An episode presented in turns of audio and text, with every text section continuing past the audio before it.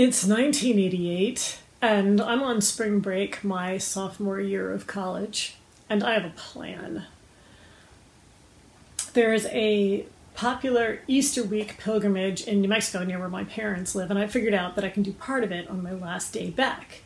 And I have craftily invited my mother to join me so that I can finally talk to her about some of the insights I've got after being away in college for a couple years.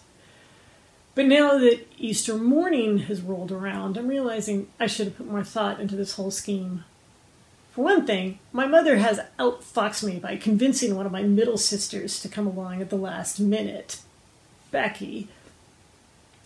Um, and it's so sudden that I can't object or drop the whole shebang without creating drama. So now there's three of us being dropped off about 10 miles from the church in Chimayo.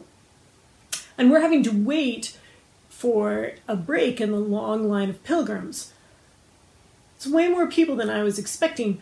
I thought that pretty much everybody tried to get this done on Holy Thursday or Good Friday, and that by Sunday we'd only have the stragglers, but there are a lot of stragglers, you know, like us, too, actually, now that I think about it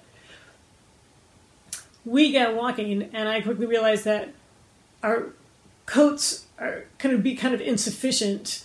Uh, we're going to freeze, and our snacks are definitely going to in- be insufficient. We're going to starve, and and on top of all that, there's all these people passing us. Like they're praying and singing, and some of them are carrying large wooden crosses the whole time. And not that it's a competition or like a measure of our overall worth or anything, but still, I try to walk a little faster and think spiritual or philosophical thoughts, but Becky is lagging, talking more than walking, which is exactly what I had been afraid of and kind of typical for her.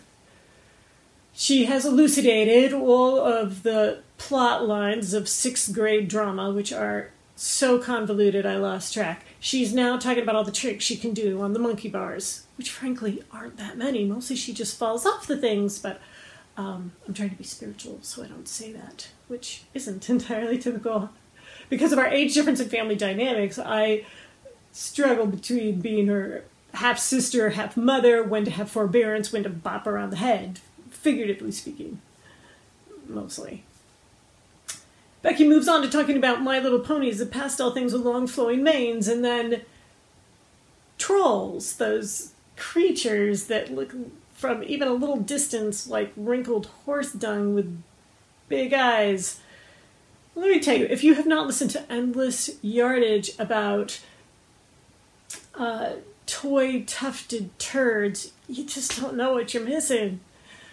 At this point, I can't even concentrate on the accidental Taoism of Winnie the Pooh. I try to focus on the variety in the landscape, but there really isn't any. It's the same as it was the mile before and the mile before that. The only thing that's really changing is the mileage markers, which are unbelievably far apart. I don't even notice at first when Becky's soliloquy stops. I don't know if she's tired or she just has maybe actually run out of things to say. Kind of like my mother and I, apparently.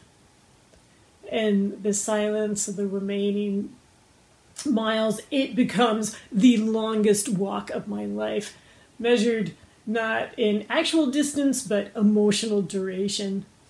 It does finally stop. We get to the end, tiny adobe church, and possibly long line. We wait and we wait and wait to get into the miracle well, which I don't know what I was imagining, but I wasn't imagining, I know for sure, a dirt hole about the size and depth of a dog bowl in a stone floor. And the moment we've all been trekking for is grabbing our handful of dirt and then quickly moving out of the way so the next person can get their dirt. All around me are crucifixes and family pictures of loved ones and roses, flowers, crutches on the walls, all this evidence of other people's successful spiritual journeys and of faith so deep that it merits doing essentially back to back marathons to get there and express it. But my day feels like it's been reduced to this handful of dirt. I don't even know what to do with it. I stuff it in my jacket pocket. I am empty and hungry and surly and definitely not enlightened. I'm looking around at the whole scene and I'm thinking that for me the main miracle is that the refilling of that dirt dog bowl 20 tons of dirt a year so everybody gets their fair share. Or the fact that the hills around it don't erode from all those subtractions in a big muddy mess of dissolved disappointed hopes and dreams. Although you know maybe i'm projecting. When i fly back to california the next day i reflect that the best thing about that whole experience is that it's over. What I don't know is that really my real pilgrimage is just beginning. What I don't know is that in a few days things are going to change so much that even decades later I will wish that I could go back and relive that day. If I could, if I only could, I would go back and reach past my differences with Becky and listen more. And also, hopefully, at some point, I would remember to pass on the message I've been forgetting all week.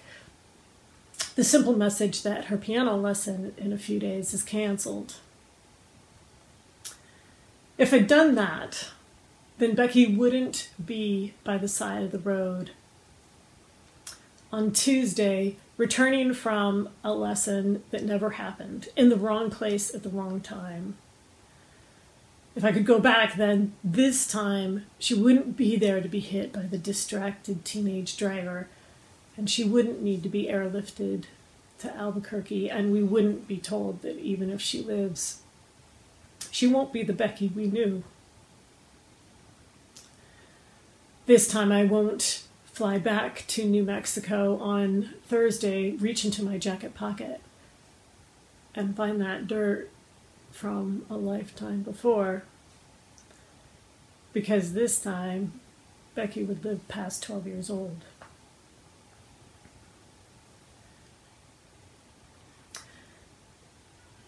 I will always wish I could go back and change that day. But I also wonder what my life would have been like if I hadn't been hit by that meteor of grief and guilt. Like, would I have learned how to recognize others who've had to make mosaics out of the shards of their lives? Would I have recognized the poignancy and fragility of this Easter hunkered down, watching my kids, my son 13 and my daughter who's about to turn 12, decorating eggs? My memory of that Easter long ago is one long litany of things I wish I had done differently, but occasionally I can turn the lens around and see instead what an incredible day, an incredible last day to have with another person.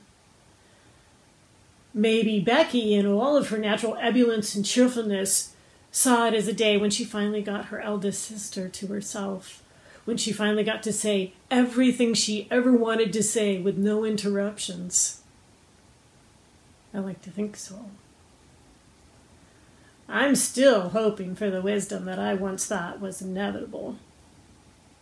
But one thing I do know is that at least I have the company of other people whose pilgrimages, in whatever form they've taken, have gone horribly awry and I do know that we'll get through it together. Thanks for listening.